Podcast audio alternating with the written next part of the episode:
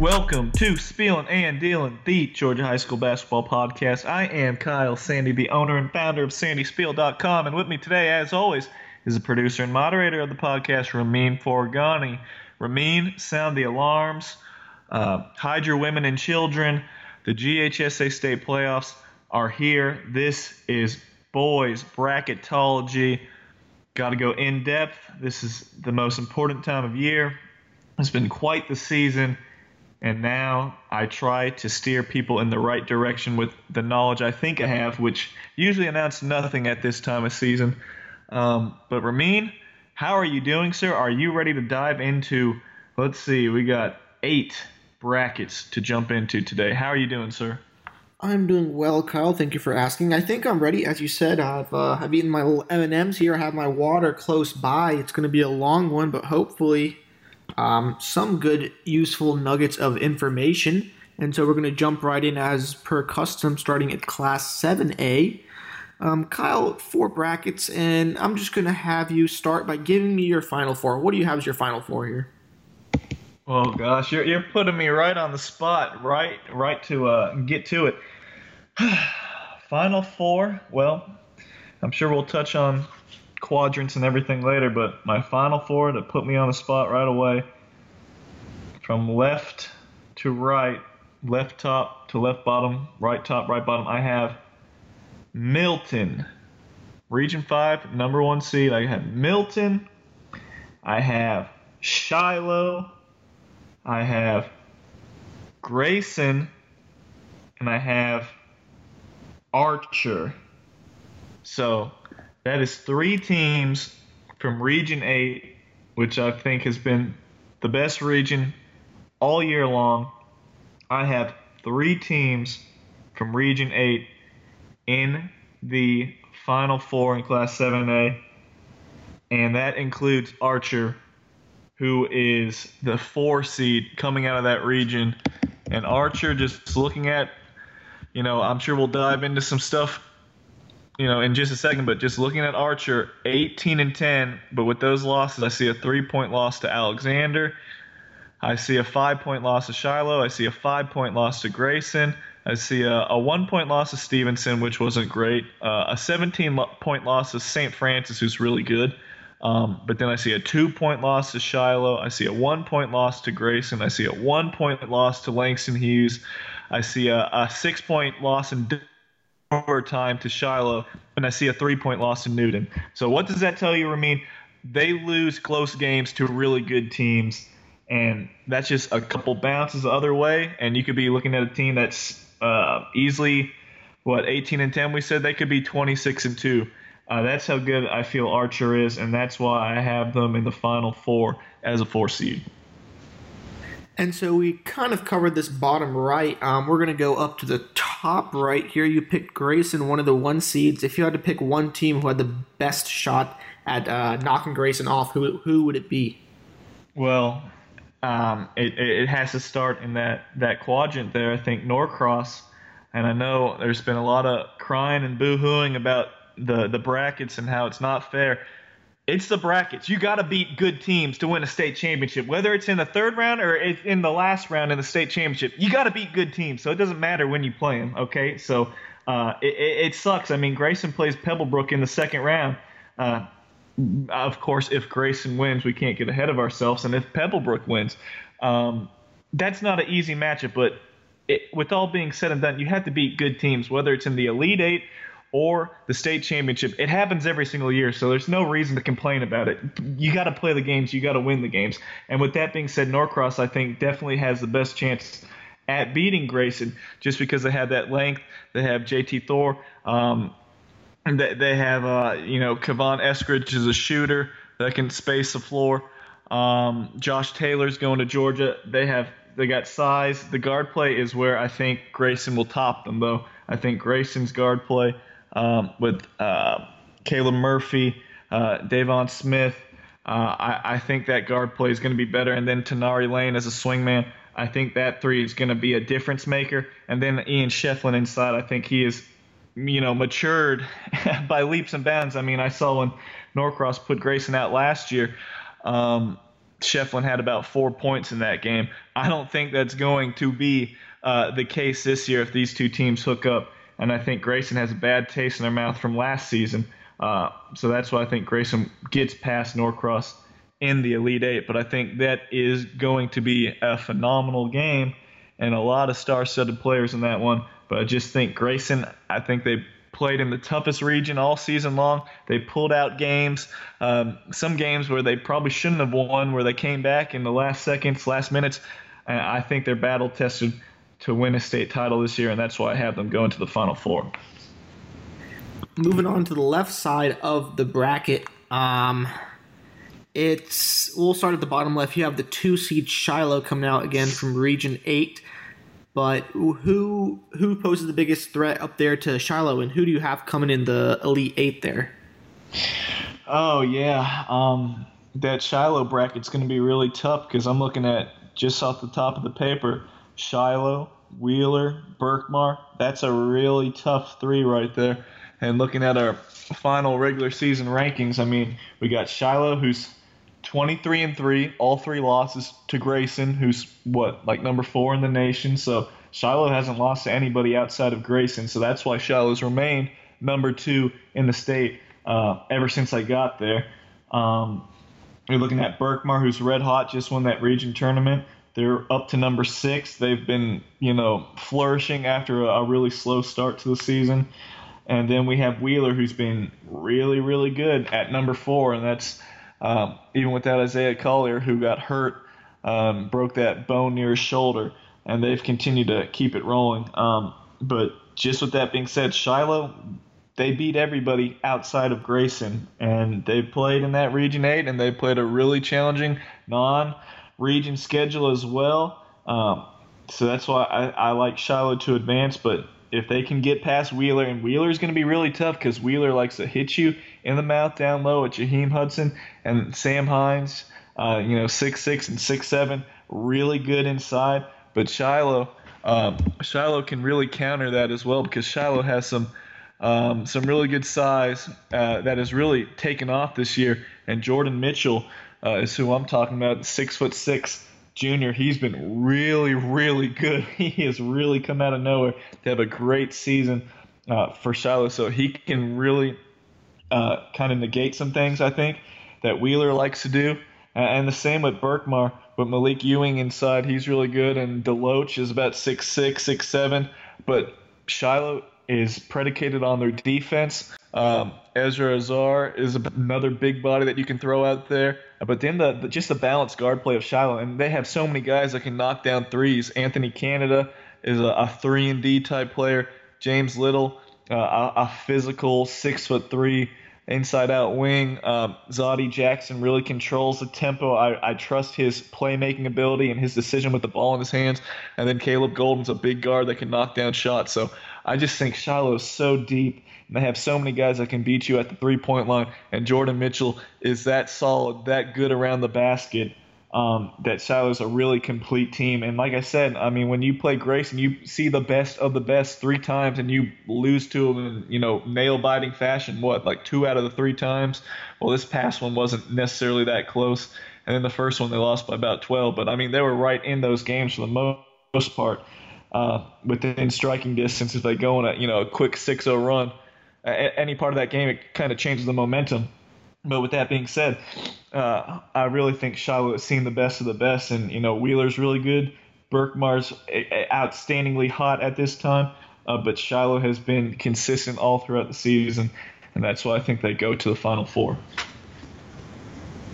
And Kyle, last thing, we're going to look at the top left side of the bracket. Interestingly, in 7A, I guess, as a consequence of there being larger schools, mostly metro Atlanta schools, I think Tift County probably by far has the longest travel distance. How do you see the Tift County versus North Cobb game playing out? Uh, yeah, there's, so there's a, a couple games that are going to have um, some big time travel, and that's going to lead to uh, a, a, couple reasons why I, I favor one team over another. Um, you know, Tift County, North Cobb. That's just you know one of many games that I think travel is going to be an issue. Um, in that particular game, I think North Cobb has proven that uh, they're pretty good this year. I mean, they played McEachern really tough a couple times.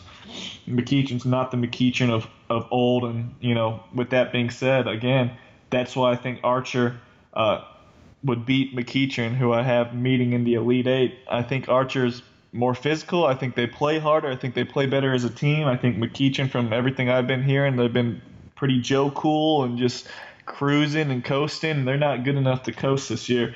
Uh, they kind of turned it on a little bit in the region tournament, but I think they've still had their struggles at times. Um, but you know, North Cobb, I think that's a, that could get past Tift County. Tift County is not Tift County of old, and I know we tried saying that the past year or two, and they they, they found a way to be really good. But I mean, a three seed this year, Tift County's always going to be tough, but Tift County's going to be on the road in the first round. Um, I think that's going to be difficult for them. I think North Cobb will be able to get it done, and with Milton, my team coming out of that that top left bracket. Um, with Bruce Thornton, he's a he's a winner. Uh, that team's really really good. Overton coming in gives them some big size in the paint, moves bodies around. Evan Hurst, uh, a good shooter, a good scorer on the on the wing, and Cannon Carlisle.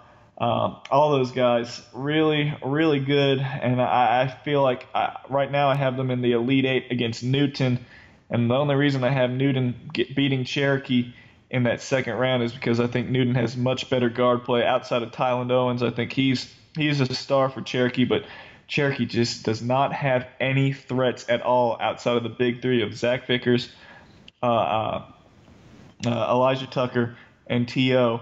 And you know that's great to have three guys. I mean that's that's more than about you know 80% of the teams. But when your other guards are just complete non threats, I wouldn't even guard them. I mean, half the time those three guys are scoring 90, 95% of their points. And against a team that's guard heavy like Newton, and of course, is if Cherokee beats Westlake, if Newton beats Collins Hill, I just think the pressure that Newton can put on Cherokee at you know three guard positions is just going to be a lot, a lot, a lot for Cher- Cherokee to overcome, and it's going to be tough. And again, I think Milton is the most complete team on that side of the bracket, and that's why I feel like Milton, even though they are pretty young, they're so talented and they have such a winner at the point guard position that can dominate every single possession and really get the most out of each possession. That's why I have Milton going to the Final Four. And Kyle, we heard your Final Four picks at the top of the segment. Now, before we wrap it up, your championship pick in 7A boys. Oh gosh, I don't, I don't, I, you know, obviously a lot of these things are going to change with upsets all throughout. Nothing set in stone, but the way I have it constructed is uh, round four, Grayson versus Shiloh, round four, and I think Grayson Grayson uh, wins round four, and uh, Grayson gets their first state title, and it's going to be well deserved if they do so. But I got Grayson versus Shiloh, and I got Grayson winning the state title.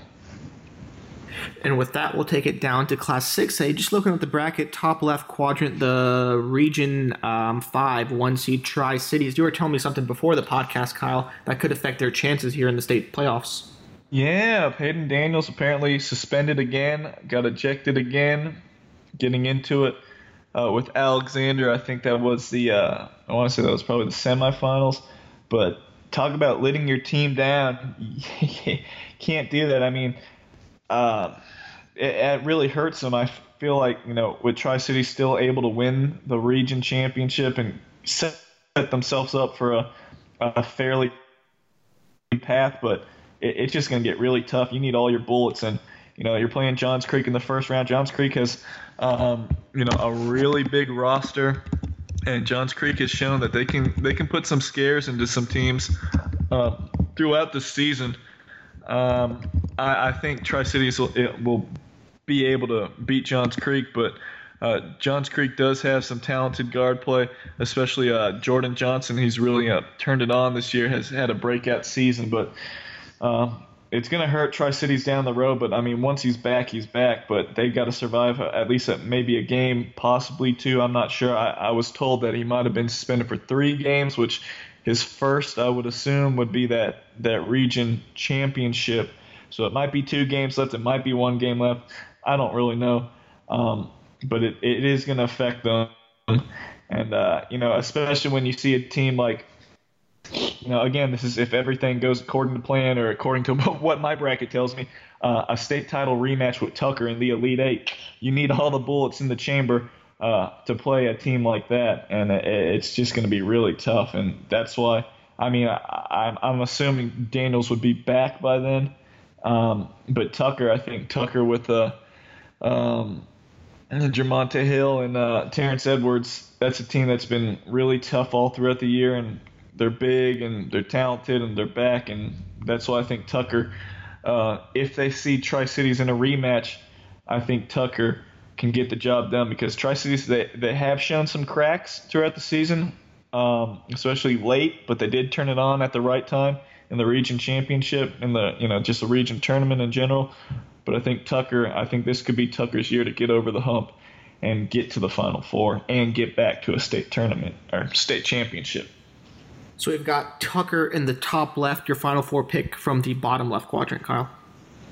Bottom left is uh gosh, I debated back and forth with a lot of these games.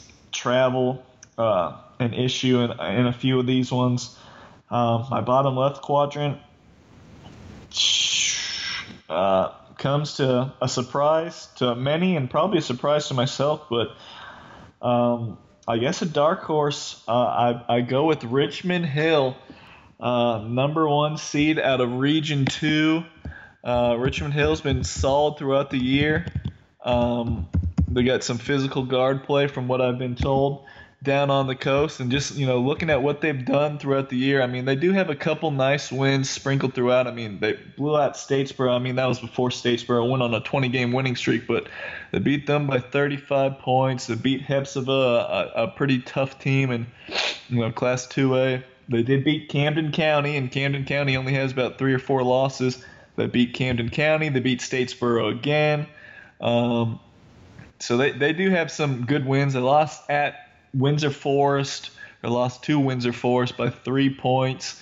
Um, and it's just one of those things when you play on the coast, you don't really see a lot of the Metro Atlanta powerhouse teams. So you don't really know what you have, but you know you got a good team, but you just don't know how good of a team.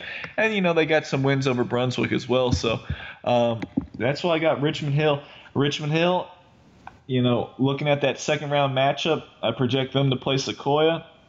Um, and the only reason really I would pick Richmond Hill in that one is just because of travel. I, I know I know what Canton to Savannah is. That's a four-hour drive. That's gonna be tough, and I think Sequoyah. Um, they have the resume, they have the record. I think Sequoyah might be a better team than Richmond Hill, but with the travel and with Richmond Hill is going to be, if they have Sequoyah uh, at home in the Sweet 16, and you know Jaden Marshall's really talented player, and Sheldon Lewis. Those two guys have been really good for them. Uh, I don't think Richmond Hill's seen a shooter like Jackson Greco and a team that you know moves the ball as well, but. Uh, crazy things happen. You know, that's a matchup you never see. That's a team from four hours away. Style of basketball is going to be different, but that's why I have Richmond Hill advancing to the Final Four. And who do I have them advancing over? I have a uh, again, I don't know. It's really tough. I mean, I'm I'm just looking at that that best four versus one seed game. Um, you know, on top right hand side, Grovetown versus Valdosta, I think could be a coin flip game. And then looking at this one on the bottom, Alexander and Chattahoochee. Alexander, they do have all the pieces. I think they could match up really well against Chattahoochee, um, considering how you have Bryce Robinson, a, a solid six foot seven post player that's going to protect the rim and score with his back to the basket. Xavier Thornton, a, a, six-four wing that can do a little bit of everything. Marvin McGee is about a six foot five, strongly built wing that can knock down threes. Jalen Brown has really put that team on his back at the point guard position. He's very athletic. Um, Alexander has all the pieces, and Chattahoochee. I mean, they had the star power. AJ White could torch them for 25 points, and so could Cam Sheffield. And if Franklin Bailey gets loose, you know it's game over. But Alexander, again, playing in that tough Region 5. You know, they are a four seed for a reason. So I don't know, but I, I, I just think that Alexander, if anybody could beat a, a one seed, I, I think it could be Alexander. And that's why I kind of lean towards them finding finding a way to get it done. But again, you know, I think the winner of Alexander versus Chattahoochee in that first round matchup is going to the Elite Eight. Um, and just in this this edition of my bracket, for some reason. I don't know if I'm I'm right or wrong, but I think Alexander advances to the Elite Eight, and Chattahoochee, uh, like I said, the winner of that game I think goes to the Elite Eight, and just I just think Alexander might have a little more balance and more bullets in the chamber, but the star power of White and uh, Sheffield that's going to be tough to overcome. But I feel like Alexander, they do have the pieces to do that.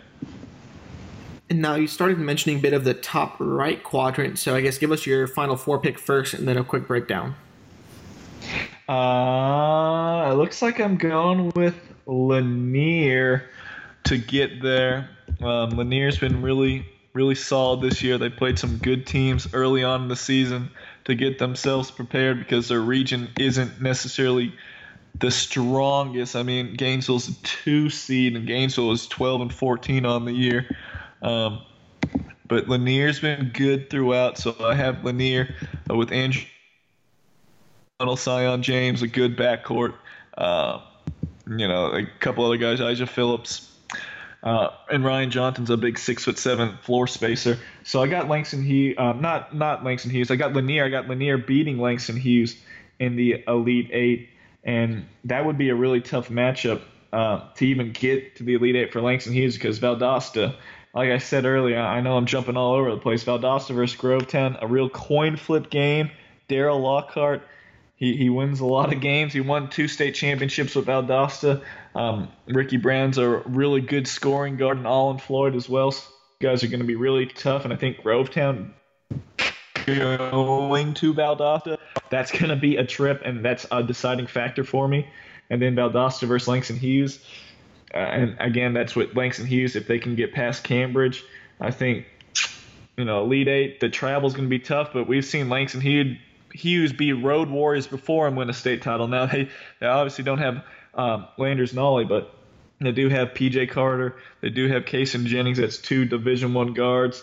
And Langston Hughes has proven they can get hot at the right time. They've really owned the month of January the past couple seasons. Um, I know we're in February now, but they do have two state titles under their belt under Coach Rory Welsh, and that's why I think Langston Hughes, if they play Valdosta in that Elite Eight, uh, I do think Langston Hughes could possibly pull it out. But again, Region 5, and you play in the toughest region in the state, you're prepared for anything. But uh, I got Langston Hughes over Valdosta, and then Lanier. Lanier over Langston Hughes.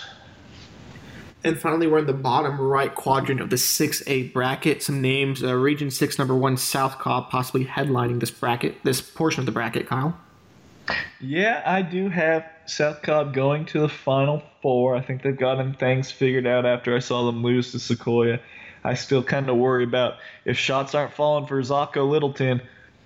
You know, Amon Washington, he's a dominant post presence. You got to get him the ball and he can carry that team. But if shots aren't falling for Zocco, where is that second scoring option going to be?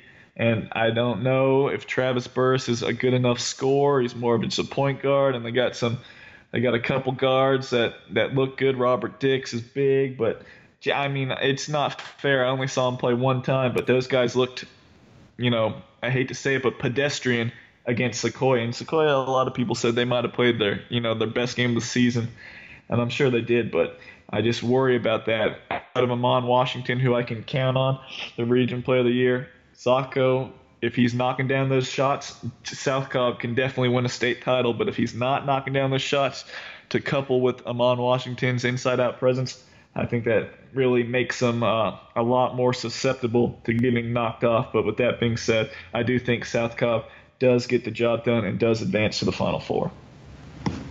And that will do it for our discussion of Class 6A down to Class 5A. Kyle, again, starting in the top left bracket, your one seed is your one seeds are Eagles Landing and Southwest DeKalb. Excuse me. Do you have a one seed going all the way here? Well, Ramin, I would be remiss. I I know people are on the edge of their seat. They're wanting to know who am I picking to win Class 6A. Come on, Ramin. And uh, I got to circle it back real quick because I do think I, I did not give a prediction in Class 6A. My prediction in Class 6A Tucker versus South Cobb in the championship with Coach James Hartry. Tucker winning a state title. And back to Class 5A. Eh, do I have some number one seeds making a deep run?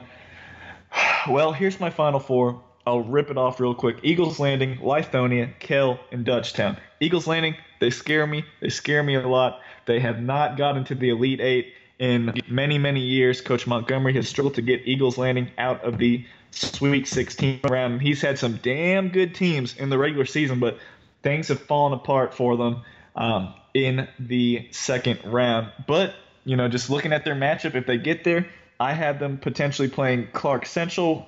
Um, it'd be either Clark Central or Jackson. Maynard Jackson, I think Eagles Landing should confidently be able to get through there. But Keith Lamar going to Stetson, he's had some issues. He's missed some time in the region tournament.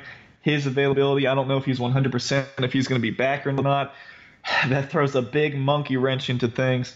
Uh, if he's not 100% and he's not playing, things get a lot sketchier for Eagles Landing. Um, but I think David Thomas, a freshman, I think he's been so good for them. And of course, Kershawn Thrash does a little bit of everything, but just having that true scoring point guard and David Thomas, I think he's mature beyond years and he's that X factor for Eagles Landing. And I like Eagles Landing to get to the Final Four on that top left hand side. And just looking at that top left hand side, I mean, it's pretty favorable for Eagles Landing.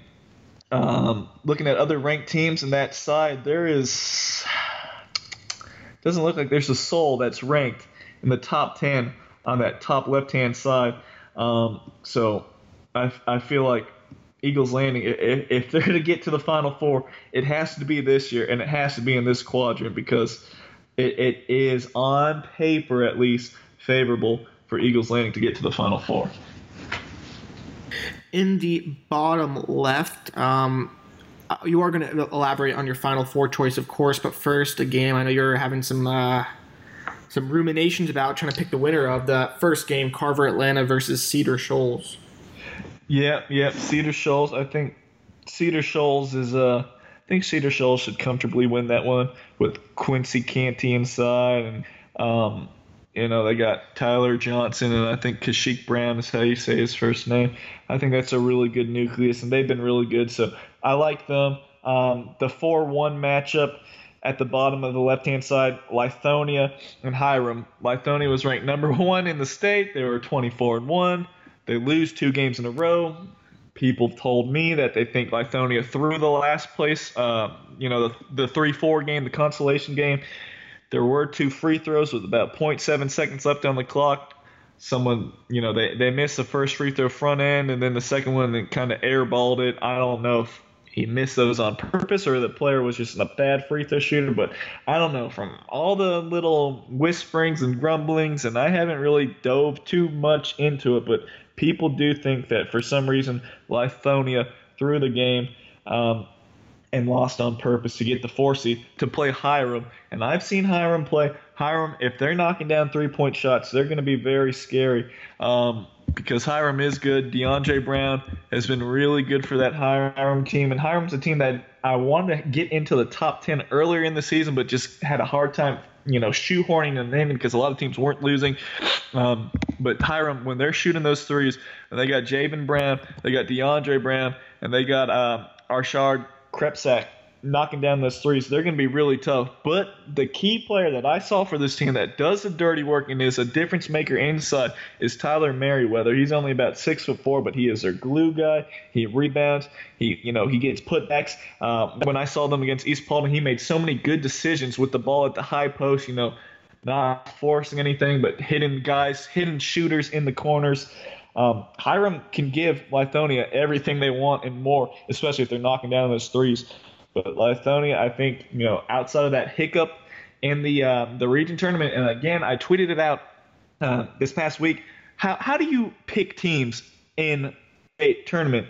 Do you look at their resume, their their body of work, the entire season, what they've done for you know two three months, or are you looking at recent trends of oh they lost two games in the region tournament now they're on a downside. It doesn't matter you know you know 24 and one team but lose back to back games. Does that mean they're they're not clicking? Did they peak at the wrong time? Are they not playing good basketball? There's just so many factors you have to judge in. Like how how do you weigh uh, recent performances and you know uh, performances? And you know recency bias is a thing and you know how how important is the trends versus what they've done the entire season Uh, and what they've done the entire season has win a lot of games. Their only loss came to Grayson.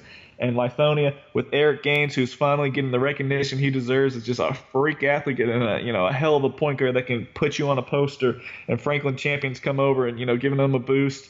And Javante Jackson as well came over to give him a you know five foot six ankle biter point guard that's going to get after you and play real fast. With that being said, Lithonia has been the team with a great resume all year long, and that's why I think Lithonia, as a four seed, beats Hiram, uh, and I think they beat a lot of teams, and I think they get all the way to the Final Four. Moving to the right side now, um, your number one seed in the top right are Buford and Warner Robins, a combo of names I feel like we've heard a lot. Who do you have taking it? Um, so Buford, Warner Robins, both one seeds. Um, but I do have Kell as that two seed. And Najee Cologne, I, am assuming he's still out. I, I, don't. I never got the word if it was a sprained wrist, a broken wrist. I think he's been hurt since I saw him go down hard against Carrollton. That's a three-point shooter they lose, but um, Scooter Henderson, he is he is the real deal. And a lot of the other guys, he doesn't have another, you know, great like basketball, like super skilled uh, partner in crime. They just have a lot of hard nosed, uh, you know, go to work guys that get the job done. Um, and that's guys like Jamal Hill has stepped up big time. Um, Xavier Presley's always been really good inside. I liked him. If it was last year or the year before, I, I guess it was last year. I like him as an undersized six foot four post that can play above the rim and just rebounds and does the little things. And Jalen Brown's another guy who has stepped up big time for Kell and I like Kell. Um, you know, the, the you know, just looking at what could happen in the Sweet 16, it could be Statesboro versus Buford and Kell versus Warner Robins, and I think those are two, you know, really really good games. But I think Kell, I think Warner Robins, if Warner Robins gets past Jonesboro, who has not, you know, Jonesboro, I think it's finally safe to say Jonesboro hasn't been Jonesboro of years past, but a Coach Mailman team in the, uh, you know, the state playoffs, you got to be very careful of. But Jamal Garman does a really good job, and he he, he can win games. Uh, but Warner Robins, they do have the athleticism, especially Keyshawn Hauser, uh, that can match up with Scooter Henderson. Um, but I think Kell has played in that really good Region 7, which has turned out to be a really tough, deep, deep region. They've had tests all throughout. I think Kell's been battle tested enough, even without Cologne shooting threes. Uh, I think Kell is good enough to get to the Final Four, and that's why I have them advancing. And finally, the bottom right quadrant in Class 5A, Kyle. Bottom right, I went with Dutchtown. Uh, looks like Dutchtown. I mean, they're, they're big. Jermaine Mann, Cam Bryant, uh, Hobbs at the guard position. They got they got a, a really good balanced team. Now they lost two or three to Eagles Landing. All all those games were uh, real nail biters. Um, but I do like Dutchtown. Uh, and again, you know, just looking at those, we gotta we gotta bring it back because we said Eagles Landing at the top left hand quadrant. They were the only ranked team in there. And now I'm looking at that, that previous quadrant we just touched on, the top right hand side. I see Statesboro, who is ranked number 10. I see Buford, who is ranked number 7. I see Kell, who is ranked number 5. And I see Warner Robins, who's ranked number 6. So the middle of the rankings right there. Looking at what Dutchtown has to deal with, I see nobody currently constituted in the top 10. And that doesn't mean that my rankings and you know my rankings aren't the gospel. There's good teams that get left out. It's a numbers game, but I don't see anybody that's currently in the top 10. I see Riverdale who's a, like 11 and 10 or something like that who somehow won the Region 3 championship as a as a once. I think that's a um, some that Dutchtown takes a, a nice uh, you know a nice sigh of relief right there. Um, I see potentially matching up with Riverwood in the second round. Uh, Buck Jenkins, he is a, a, hell of a coach, and that's going to be tough. Uh, Nathan Henderson, I think they got some good players, and Riverwood's a team that's been on the precipice of getting in the top 10, but never quite could push through. But if Dutchtown could beat a, a defensive minded team like that, I think they're in good shape because I see them playing Columbia in the Elite Eight, and I think Dutchtown has the resume. They've been good enough all year long. I think they get to the Final Four. And just, I mean, just looking at what Region Four, you know, I think it worked out for Eagles Landing. and Dutchtown quite well on paper at least, considering how both of those teams they get the one and the two seed, and both those teams have no other teams in the top ten in their quadrant. I think it worked out really nice for those two teams. And I would be remiss if I don't ask you who your championship pick is here in 5A. 5A, it looks like I have Lithonia and Dutchtown, and it looks like I'll go with a four seed, Lithonia, to win the state title. On to Class 4A now. Um, looking at the top left quadrant, we have some names. We have the Woodward Academy, we have the Sandy Creek in there. Um, Westover, Baldwin. It's a first round matchup. Region 1, number 3 versus Region 3, number 2. Give me your Sweet 16 matchups here first before we get to the Elite 8 and the Final Four pick. Yeah, gosh, those are uh, that's tough one. I mean, uh, Sweet 16 on that top left hand side, I got Madison County versus Woodward Academy, and then you know Westover and Baldwin. That's you know that's two regions. That's always a toss up, really. But I I got Baldwin because they are at home and I do have uh, Sandy Creek just overpowering Chesapeake. Now Chesapeake, they can shoot the three ball. Uh, I, know, I know they could light it up, but they could hit 15 threes in a game and keep it close. But I think Sandy Creek will just be overwhelming. So I got Madison County versus Woodward and Baldwin versus Sandy Creek. And I know you're gonna ask who I got going to the Final Four, so I'll save you the breath for me. Gosh, I got Woodward versus Sandy Creek in the Elite Eight again. And there's no reason to bitch and complain about the brackets. It's going to happen eventually. You know, it, inevitably, you got to beat good teams to win a state title, whether it be in the first round or in the state championship. And we have a state championship caliber game in the Elite Eight. And, you know, if we break down this matchup one on one, Walker Kessler versus Jabari Smith, I think Jabari Smith's better because he is more mobile. Um, you know, Walker has a couple inches on him, but I think they're they're both similar as to being big guys that can shoot the three and can defend at a high clip. Um, but I think you know Jabari's probably a little bit more of a you know a, a forward type that could spend time at the wing even and you know if they ever you know defended each other one on one, I think uh, Jabari would have the advantage with his quickness and you know ball handling ability. Uh, so I, I, give the nod there. And, you know, Deshaun Proctor inside at 6'5, a big muscle man, is going to carve out some space and can really help. And Daryl Rice, a, a, scrappy little guard. Um, but I just think that the matchups outside of that, you know, Emery Lanier, Will Richard, or Will Richard, however you want to pronounce it, um, Michael Whitmore, and you know that that scrappy matchup with Daryl Rice, two just feisty, great little guards that are so uh, you know underrated. Um, and then uh, Ja'Cory Turner as well. I, I mean, all that. I think Woodward just so so primed. If anyone could beat Woodward as far as the straight up one on one matchups go, I think Sandy Creek is a, a good matchup. But I do think Woodward is just a little bit better at a lot of those spots, and that's why I think Woodward with you know Walker Kessler uh, you know, he's a senior. It's his time. Senior leadership going to North Carolina, All American, seven footer, five star. I think Sandy Creek, it just might not be their year yet. And that's what I think Woodward, with that senior leadership and those guys moving in, uh, Richard and Emery Lanier, um, that's why I got Woodward going to the Final Four. On to the bottom left, who's your Final Four pick and who's the dark horse that could spoil that bid? Uh, Final Four pick, it looks like I'm going with Denmark.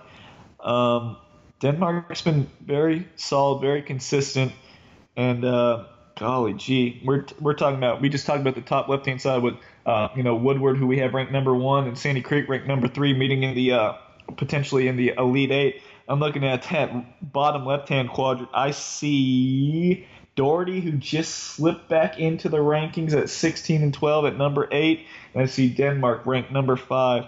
Uh, no one else in the top 10.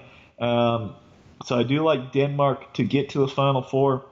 As far as a an underdog, you know, a dark horse, I think Doherty would be a dark horse if you consider them a dark horse, since they just, you know, they were a preseason top 10 team, didn't really play that well, started playing a lot better down the stretch, second half of the season.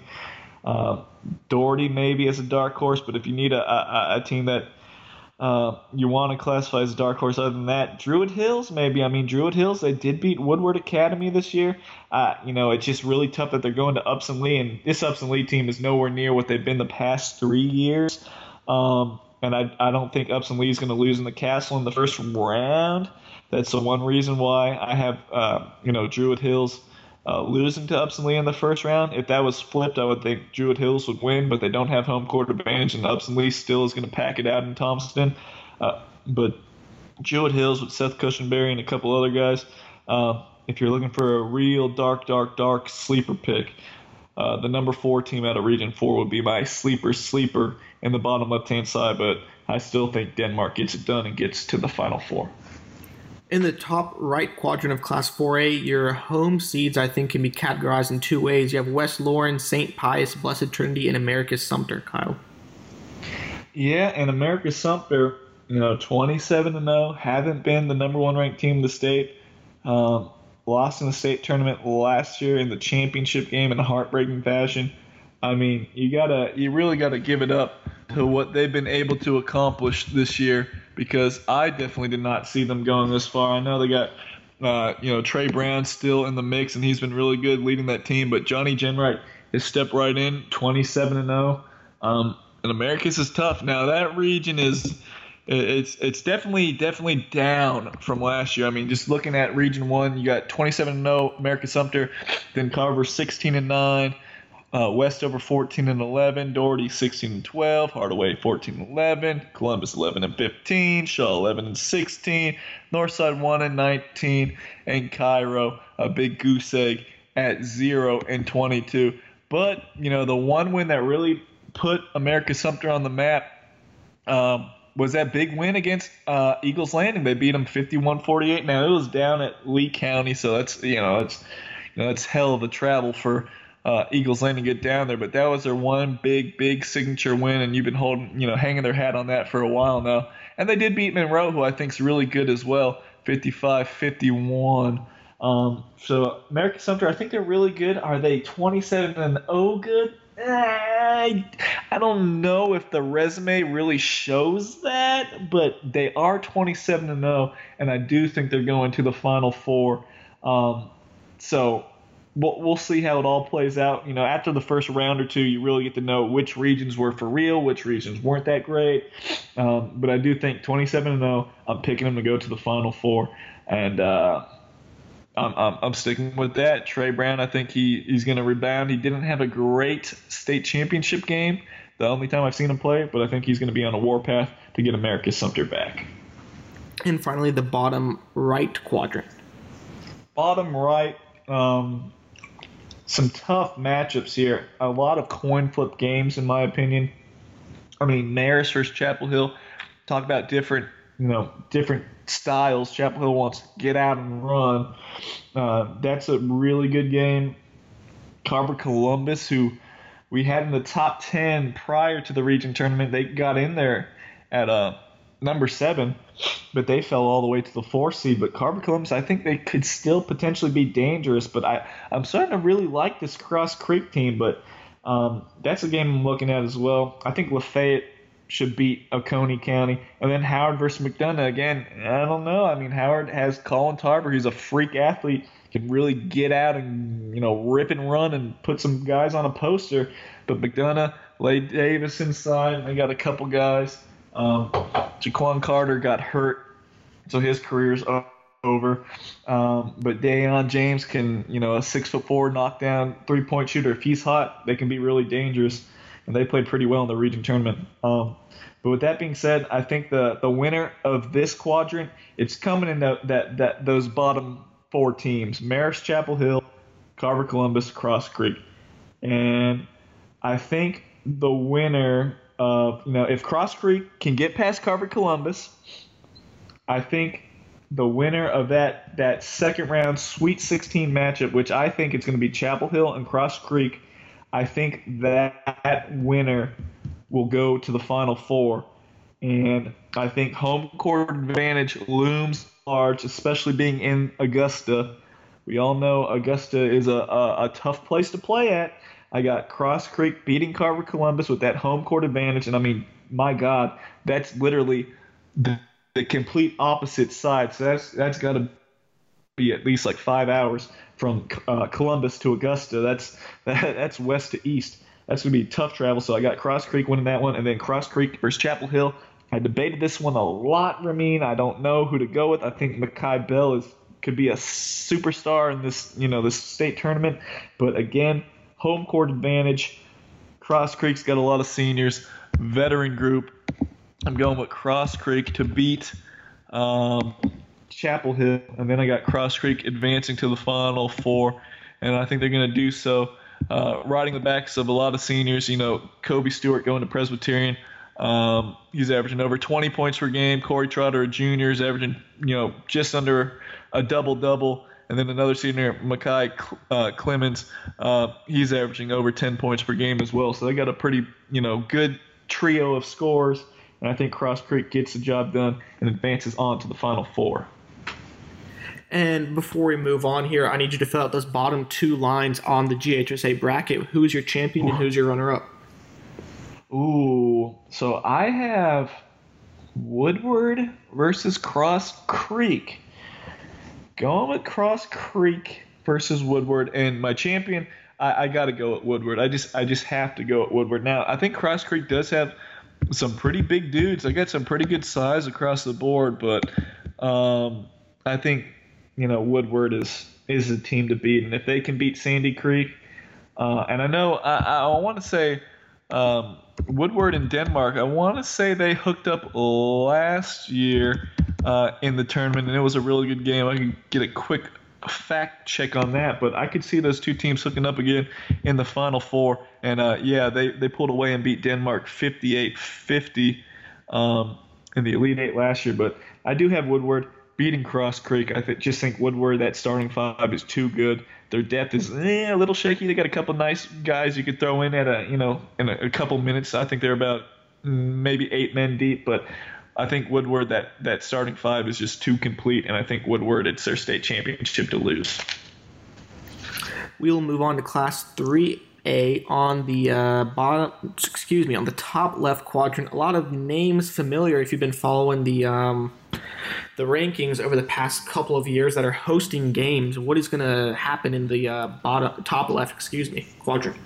Uh, I want to preface this by saying 3A has been really tough because there's about 15, 16 teams uh, that are deserving of being in the top 10, and you know a lot of teams should have a crack at it.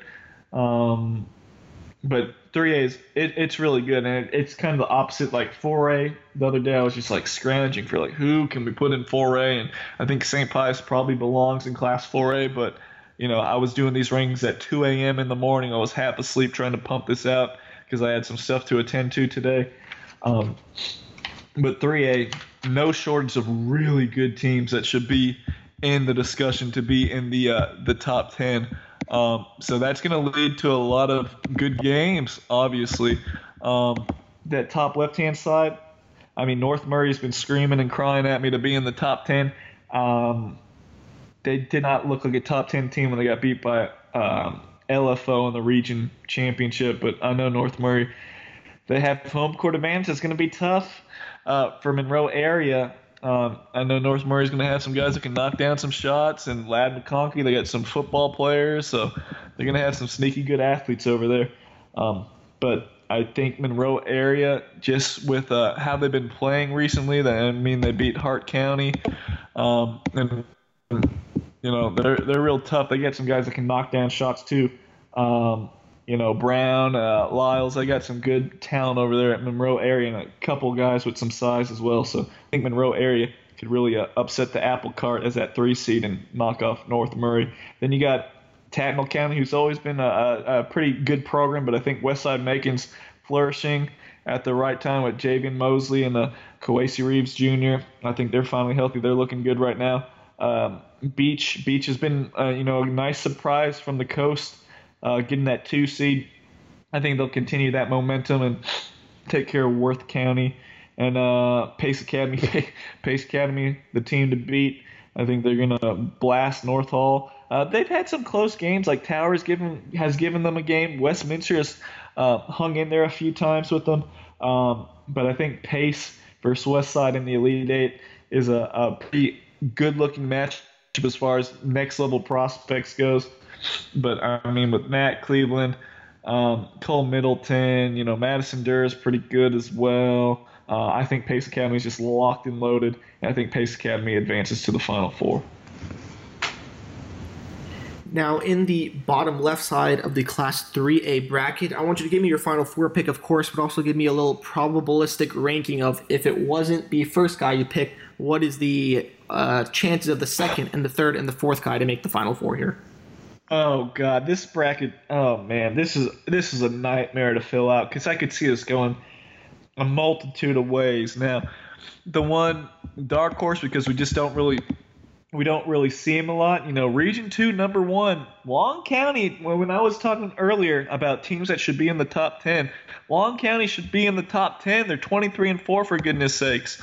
Um, I think that's a good team. You know, just looking at their, their their schedule. I mean, they did lose to Jeff Davis, who's pretty good. They lost to them early in the season by six points. Uh, they beat Wayne County, who ended up winning that region, that Statesboro region. Um, they lost to Metter, which wasn't a great loss.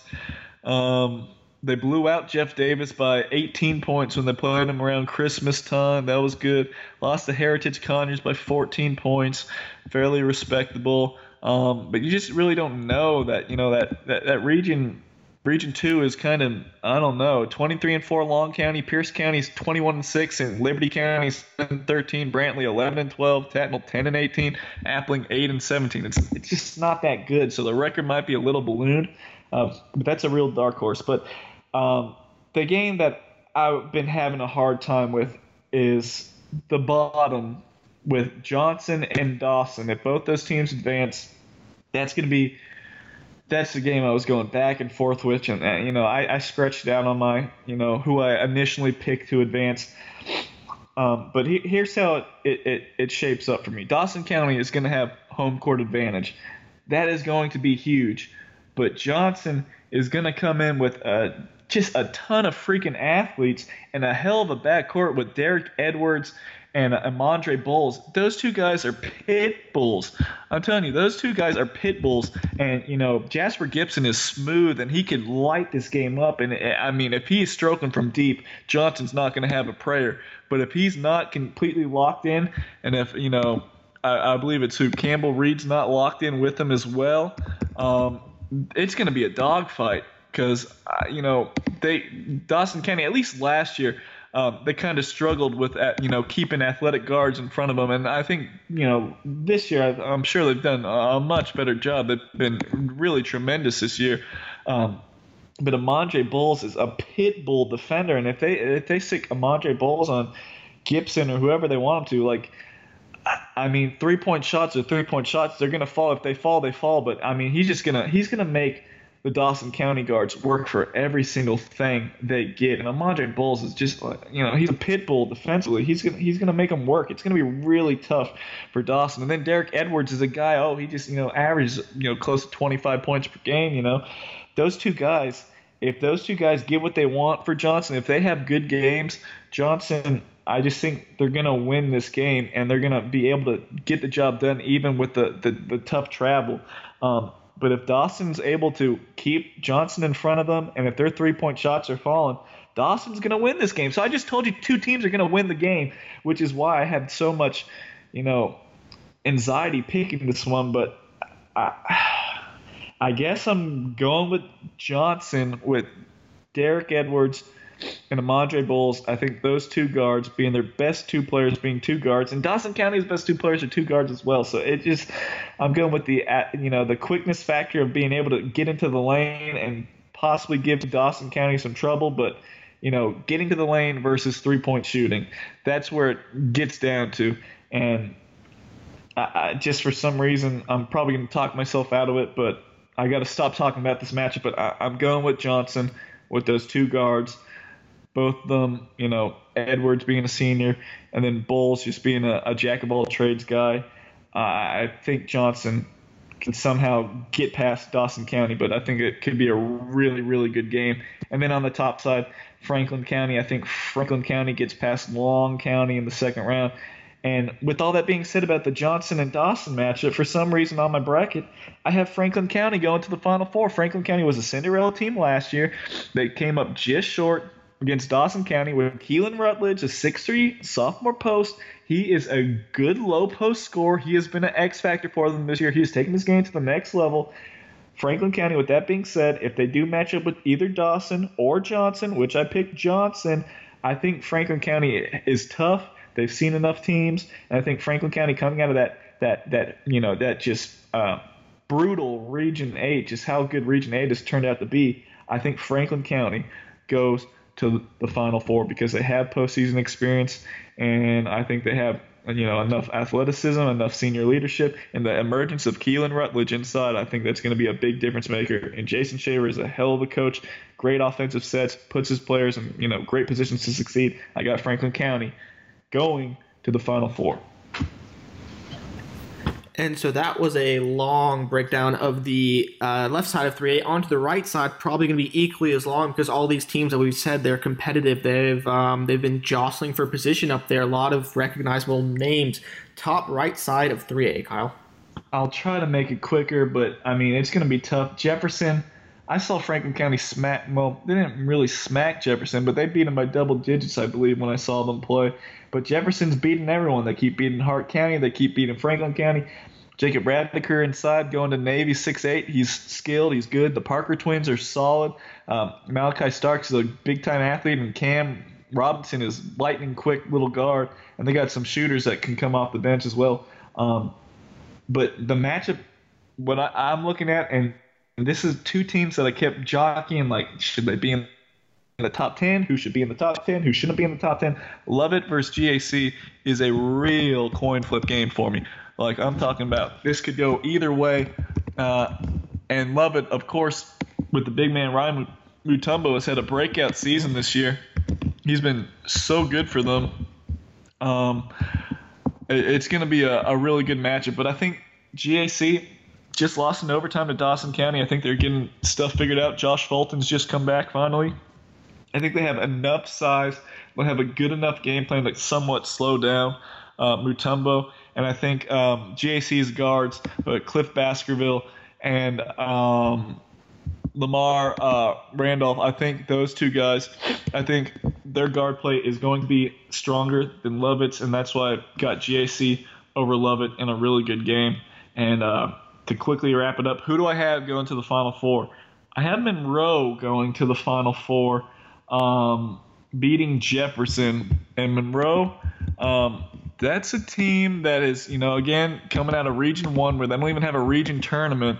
Monroe's pretty good. They got some big time athletes over there uh, with Mandarius, uh, Marius Ellis, and uh, you know they're reigning a freshman of the year. I'm, I'm assuming he's still playing. I mean, they haven't updated too many stats or anything like that, but Dominic Henderson, he's a, a big, big, big time future. Uh, he's a guy that is just elite defensively and really good offensively. I think Monroe, um, they got enough. Even though Quadri Watts transferred out before the season, big six eight post presence. I think Monroe uh, bring that South Georgia toughness. I think I like them to get to the Final Four. And finally, the bottom right side, there's the little weird quirk here in 3A. There's the one at large bid, and that comes in in the bottom right quadrant. It's going to play Windsor Forest, the Region 3 one seed. Yeah, Murray County, and um, I don't think that's coming from a good region. In Region, what was it? Region 6, I believe that's not a good basketball region. So if you couldn't get couldn't get uh, a top four seed out of that, uh, I, I, don't think they're going to stand much of a chance against Windsor Forest, who um, I think Windsor Forest is really good uh, with Shamar Norman, you know, knocking down those outside shots. He's averaging 17 points per game. Uh, Deontay Bass is six seven, blossoming into his own as a sophomore. Uh, so those two guys alone are are, are going to be really scary. Um, but I, I, see some really good potential Sweet 16 matchups. But again, the, the dark horse here, Hart County. We saw this last year how they got like a, a three seed or something, and they weren't playing good basketball in the region tournament. But then they popped up and got all the way into the, the, the state championship. When I saw Hart County at the Sandy Spill Showcase, Ramin, they look phenomenal. They beat the hell out of a good Evans team that ended up winning the region, Region Three in Class Six A. They beat them 76 to 50. Sean Webb, he, he's a great player, a junior. Like schools need to start recruiting him heavily. He could end up potentially maybe being a Division One player with those long arms. So he goes 6'4". Uh, Clay Randolph, who hardly played last year, is another athletic six foot five rim protector. Uh, Taj Johnson, the six seven freshman, he's going to be a big time, you know, Division One prospect. Demetrius Glenn at guard can shoot the ball, and J.C. Curry is about a six three uh, athletic wing that can shoot the ball too. So they have a really good team, but. Uh, Franklin County owned them this year. They beat them all three times, and then they lose to Monroe area 74-72 in the consolation game um, on a, a putback with two seconds left.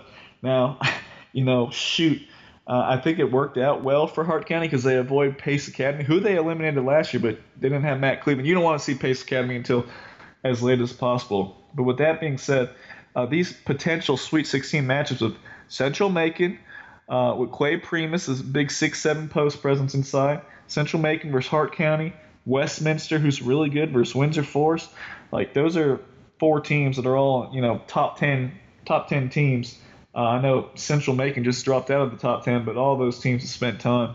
Um, and with that being said, uh, I'm sure we'll be able to break down these games much more as a you know the brackets advance. But I have Windsor Forest uh, advancing past Hart County in the Elite Eight to get to the Final Four. And your champion in Class 3A? Pace Academy over Windsor Forest. I, just really hard to pick against Pace Academy, which I do think they can be beat, but got to go with Pace Academy. Now we're down to Class 2A, Kyle. Now I know if you're listening, you've been listening to this whole hour and two long, hour and two minute long um, spiel we've been giving you. May be a bit bored, but now is the time to perk up. And I know you may have heard on the podcast previously, Kyle's a 2A guy. He likes Class 2A. 2A is interesting. That may be true. We'll start in the top left and just take it from there, please. Yeah, um, you know, especially on the girls' side as well. But yeah, I'm a, I'm a two A guy. I'm I'm definitely a two A guy.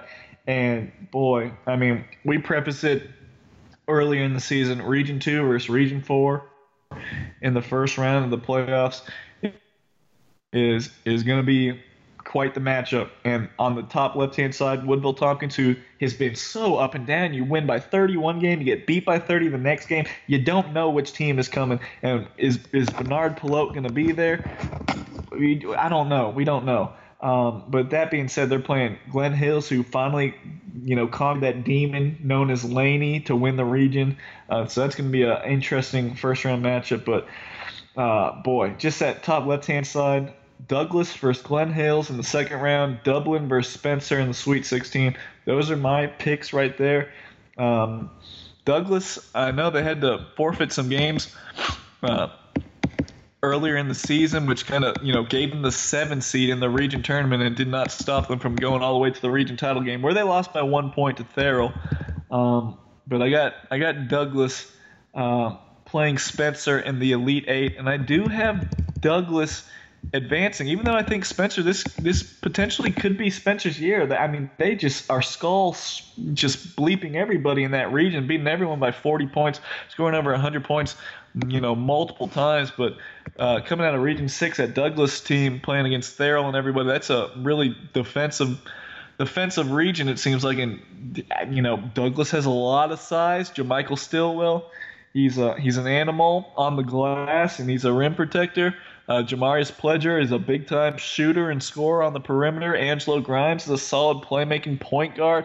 Um, you know, what, what more do you need? They just, you know, Gaddis Heath is really uh, stepped up, and Corey Favors, if he's still there or not, I don't know. He's not really on the roster right now. Who knows if he was the one that was an ineligible player, but if he's still there, that's a six-four wing that's really good as well.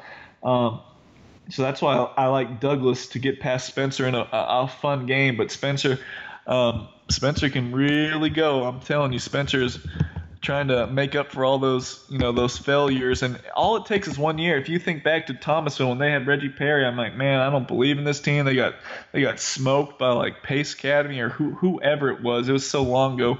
Different classifications. They just laid down and took it. Um, and you know teams have had not success. They haven't had success. They haven't had success. All it takes is one year to have success in the postseason, and then everything else is forgotten about. And that could be this year for Spencer, uh, especially with you know that that potent scoring backcourt, Jacques Holt, and you know particularly Jalen Sellers. All they need is one good year to break that stigma of oh they never go deep in the postseason. They play in a horrible region. You know let's let's call it what it is. Spencer's 21 and three. Uh, Callaway was 14 and seven. Um, Temple 18 and 10. And then Jordan's 12 and 16. Hurd 6 and 19. Lamar 5 and 19. Bremen 1 and 23. Um, but Spencer, they they could make some noise this year, but I think Douglas gets to the Final Four just because they've been so good all season long. In the bottom left, Kyle, your home teams are Social Circle, Swainsboro, Early County, and Rockmart. Um, the two four two versus four matchup in this one is Jefferson County versus Swainsboro. I think Jefferson County is a, a good team. Uh, I think Swainsboro is a great team this year, but that'll be an interesting uh, you know measuring stick game because Jefferson County is a tough team in that Augusta region. Now, if they play Swainsboro and only you know it's a you know a single digit game or 10, 12 point game, that's gonna you know that's gonna open my eyes and say, hmm, interesting. Maybe you know that tells me how good that Augusta region is, which I thought has been so good all season long, along with that that region two that Swainsboro's from. But that's going to be a really good, interesting game. Uh, but with that being said, again, I think Swainsboro, uh, if they can get past that first test, I think Swainsboro is going to crush everyone and go all the way to the Final Four. Um, I think they'll play South Atlanta in that second round, which could give them some pause if you know um, DeQuavian Florence is locked in. Um, they they have some athletes and they got some dang good players as well. But South Atlanta is not South Atlanta. It's old, and I think Swainsboro is just going to be so freaking physical uh, with those Sebro brothers, Cedric and Frederick. I think those guys are just. Uh, they've been huge all year long, and they've just been crushing everybody. And Emmanuel Hackett transferring in has given them a scoring boost. Uh, AJ Kingsbury as well. Uh, I think Swainsboro. Um, I think they maul everybody, and I think they roll to the Final Four. On the top right side, give me your final four pick and the second most likely candidate. Um, and again, this one's going to start with the uh, you know a two versus four matchup: Butler versus Vidalia. Vidalia cracks in at number nine, and we know Coach Daly always plays just you know grind you out defense. And expect this game to be played in the you know the 50s or possibly even the 40s. But I mean, Butler's been so good this year as well in that uh, Augusta region, so that's a real coin flip game. I think whoever wins that game in that first round matchup, I think that's going to be your your final four representation uh, representative um, from that top right quadrant. Uh, because I think they'll be able to beat Banks County, who's been so up and down, and you know Washington, they could give them a scare as well. But I think Butler and by Vidalia, that's going to be the game to keep an eye on. And uh, you know, at the bottom side, Chattooga, you never know. If Damian Head gets hot, he could carry that team deep into the postseason. That freshman is a flamethrower. If people do not do their scouting report, he can really hurt some teams. And is always going to play that scrappy style of basketball, but a lack of size. They do have Cash Allen, who plays above the rim at six six, but uh, if they can get past Temple, which again Temple's going to want to play an ugly, slow it down, grind it out, low scoring game. If they can get past them it's likely going to set up a rematch of Thomasville. And Chattooga was the last team to beat Reggie Perry in his career in the state playoffs when they upset him, beat him about 17 at Chattooga. This time it would be in Thomasville, and I'm sure the Thomasville faithful have not forgotten that upset. So that would be a really difficult matchup for them. But um, we'll see how the shooting plays and how the freshman plays for Chattooga. But either way, I think Butler, Butler is my pick to make it to the Final Four on that top right hand side. And on the bottom right hand side of Class 2A, round out your Final Four and give me the toughest matchup you see on the path to the Final Four.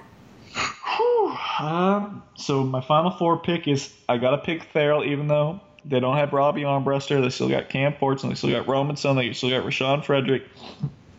That's a good big big three right there, and they've been able to win that region tournament. They've been solid. Um, and again, toughest matchups like again, just looking at that two versus four, Jeff Davis versus Laney. CJ Parker has been hurt. He's probably not going to play. He really messed up his hand, his wrist. And, you know, he's a talented, great three point shooter, really good second scoring option for Jeff Davis. Jeff Davis needs all their bullets. I know Jaquez Kirby's the best player in the state in that classification, hands down. He's a phenom. Um, and Laney's going to, you know, Laney hasn't seen a, a, freak phenom like that before, but Laney's got uh, some guys as well. Uh, I guess it's who? Uh, Matt Jones.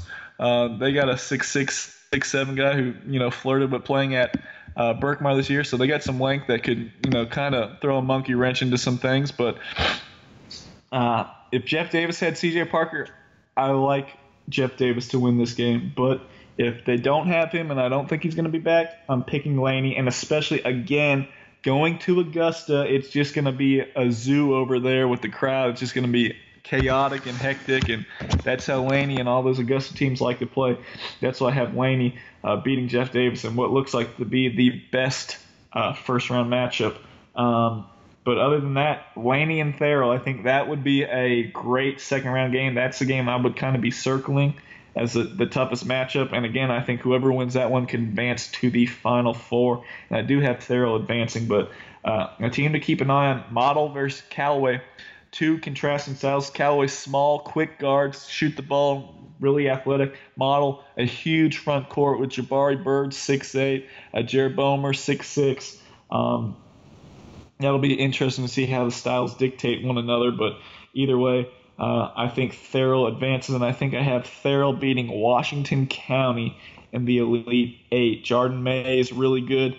Just don't know if he has enough scoring options alongside him. Um, to be able to beat Therrell. So I have Therrell advancing to the Final Four. Class A private, the brackets based on the power rankings were just released just before we started to um, record, so a rather raw reaction. And some interesting uh, teams with seemingly good records fell to 15s and 24s and whatnot. Oh, you're you're right about that. And uh, again, Ramin, I know I can't leave the people hanging. Class 2A state championship pick. I have Therrell versus Swainsboro. Who do I have winning the state championship? I have Swainsboro. I think Swainsboro is that good this year. From everything I've seen, I got Swainsboro winning Class 2A. And yes, Class A private. I know it's hot off the presses. We're eager to get into it. Holy Innocents, a 24 seed. I mean, Holy Innocents was really crappy this year, to be honest with you. They played a really good schedule, a really good schedule, but um, they had a horrible record. And then Chance Moore seduces dipped out on them. But Holy Innocents was 7 and 1 in the region. They beat the teams they really needed to beat. So at 10 and 16, this is the best 10 and 16 team in the field. And to be a 24 seed going up against Hebron Christian, Hebron Christian, um, as a nine seed, dang, I mean, they got to be shaking their heads because that's that's going to be tough for them um, because uh, they still have uh, Garrison Powell, who's a Division One recruit at the guard spot, and he can still take over games. And Holy Innocents has seen just like I said, you know, a much better um, non-region and just overall region, uh, you know, level strength of schedule uh, that Hebron Christian. So I have maybe for the first time in bracket history. I'm not sure, but I have the 24 seed Holy Innocents advancing over Hebron Christian. Um, but again, we won't take too long on these because you know St. Francis is in that quadrant. St. Francis is going to the Final Four. You know, spoiler alert. So St. Francis is my Final Four pick on that top left hand side. And go and give us the rest of your top four here, Kyle. Um. Then I have uh, St. Francis playing Mount Pisgah in the Final Four, and then I have Green Forest versus Trinity Christian in the Final Four. So uh, quickly. I'll, I'll do the bottom left hand side. Uh, Pisgah versus Walker, I think, could be the Elite Eight matchup. Um, Wesleyan, they'll have to get past Wesleyan first, Mount Pisgah, but Wesleyan, they did have a disappointing result against Landmark Christian, but Wesleyan is good. Uh, Tate Gilly, um, Mike Smith, all those guys, Jalen Fullwood, they are good. Uh, but Mount Pisgah, I think with uh, JoJo Peterson and all those guys, I think Mount Pisgah can be primed to make a run, and especially with Nate Gordon inside at six seven, just grabbing rebounds and wrecking havoc, and then Chase Tucker running around knocking down threes. Um, they're going to be tough. So uh, I do have Mount Pisgah advancing, and then I got Mount Pisgah playing against Walker in the Elite Eight, and you know those two teams have met before. Uh, Walker beat them 79-58 the first time. Then Mount Pisgah won at Walker Uh, most recently at the end of January, 69-48. So I got Mount Pisgah advancing. And then on the top right hand side, uh, I got Pinecrest as a 10 seed. I got them beating Providence Christian. I got them advancing to see Green Forest. And uh, I think you know Pinecrest could give them a game because they do have some length and they do have a couple shooters as well. Um, but I think Green Forest is too big, too strong, um, especially with uh, you know Chase Cormier come in, gives them another three-point shooter to go around. Lamar Odom, Christian Fussell, um, Forest, just all those guys they got over there. Green Forest to the Final Four, and then the bottom right-hand side is uh, not a lot, not a lot of top ten teams down there. Um, we do have St. Anne Pacelli. I think Pacelli, they could be the team that kind of throws a monkey wrench into things. I could see them getting hot and making it to the Elite Eight, or I could see them losing to North Cobb Christian in the first round uh, with Cami Young and uh, you know uh, Caleb Crumley just being too big inside for them. Um, but with that being said, again, I got Trinity Christian, who they only really have, you know, can only play about six guys, but they're big, they're athletic, they're good if they can click at the same time. Trinity Christian has definitely by far the most talent on that bottom right hand quadrant, and I have Trinity Christian advancing to the Final Four. And Ramin, go ahead and ask me. Go ahead and ask me. now you're preempting me. I appreciate that. I was already kind of looking ahead to Class A Public. Who is your champion in A Private? St. Francis over Green Forest, Dwan Odom, Chase Ellis, Usain Holt, um, all those guys, even you know Seth Hubbard knocking down threes, Jordan Brown. Uh, I'm going with St. Francis, even though Green Forest has that big size. Uh, I'm going with St. Francis. On to Class A Public, also power ranked, also some wonky results. Um, before we get to your final four here, Kyle, what was the biggest surprise you saw in terms of someone too high or someone too low on the rankings?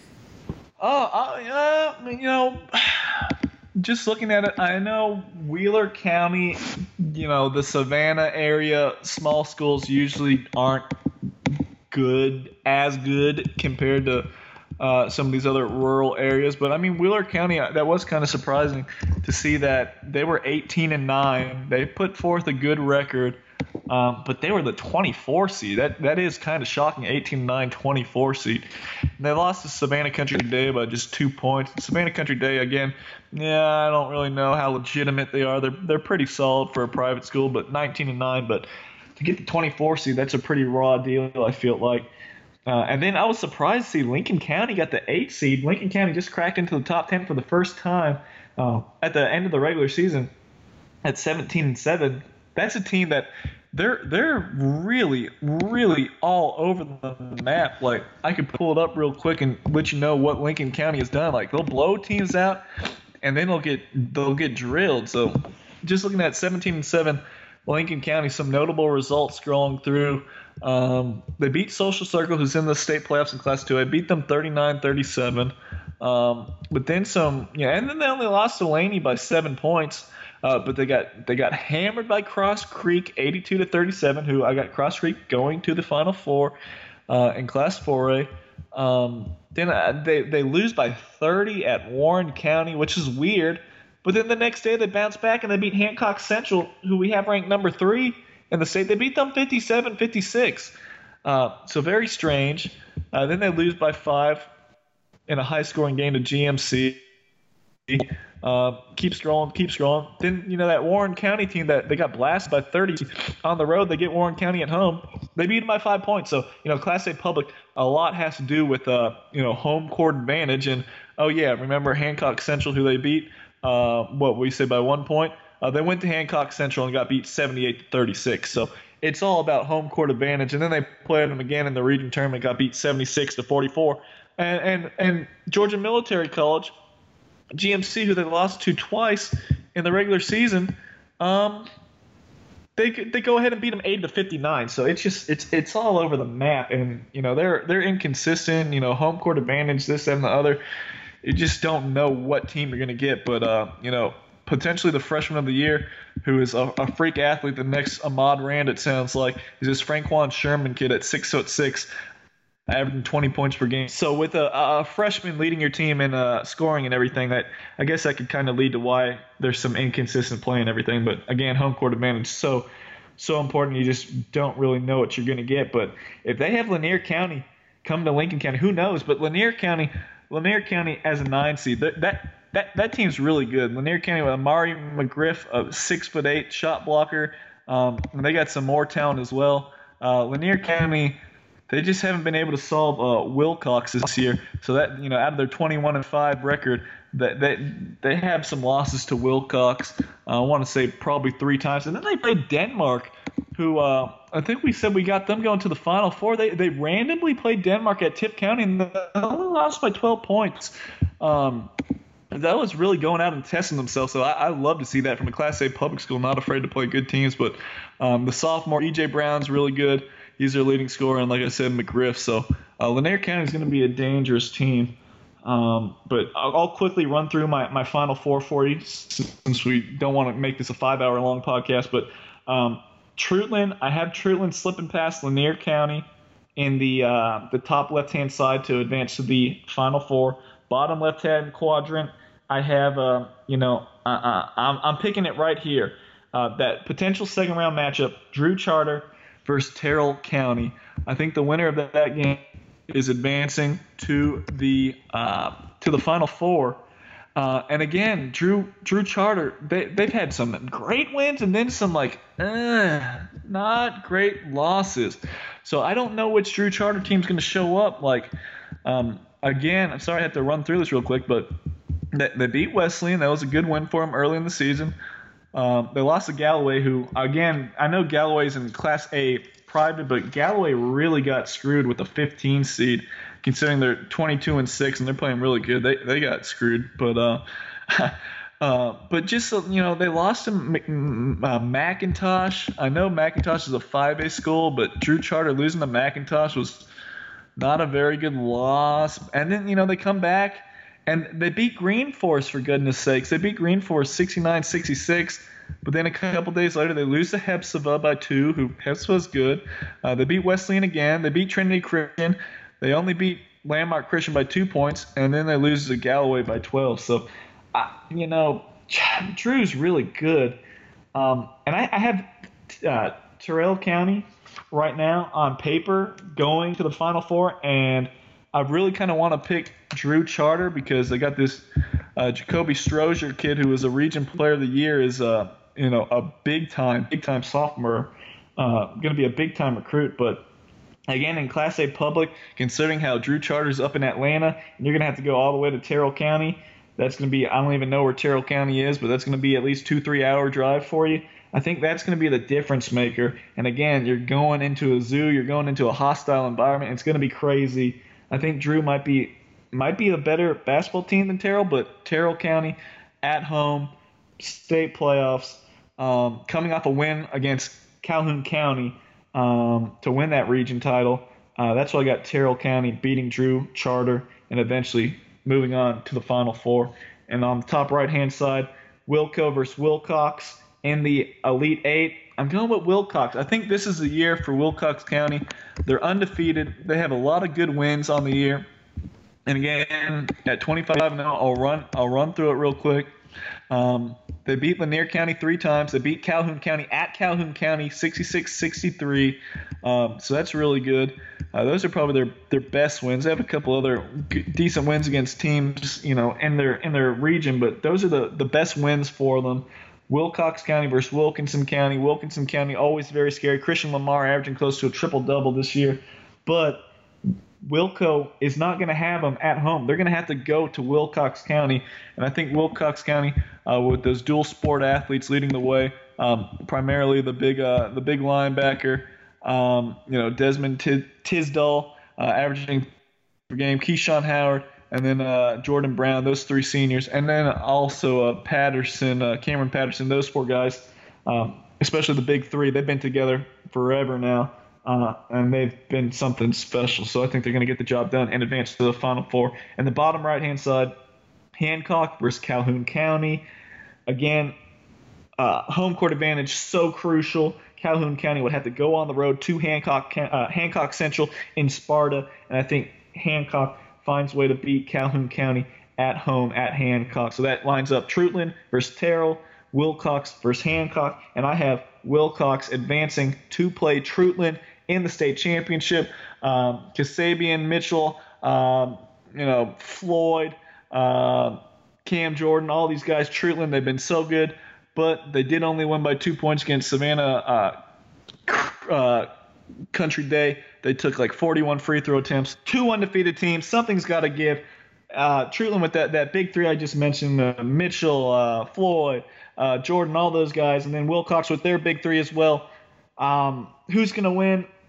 Treutlen with the heartbreak you know, last year losing on a buzzer beater, and then they just win a, a region championship by two points, all that good stuff. Treutlen feeling really good. Soperton, Georgia, going to bring back a title, but I'm picking Wilcox County to win the state championship. I feel like Wilcox County, the Patriots, bring it back to Rochelle, Georgia. I got Wilcox County beating Treutlen in a hell of a game. That is my wrap up of Class A public, and that is too much basketball talk on eight classifications. If you somehow listen to all this, God bless you. You're going to be in the know. You're going to have some informative stuff to chew on. But Ramin, thank you for staying wait through all this. This was a uh, a monster of a podcast. Yes, sir. Thank you, Kyle, for joining us. Boys Bracketology State Playoff Edition 2019 2020 season. Keeping the pleasantries to a minimum. That will do it. On behalf of Kyle, this is Ramin signing off.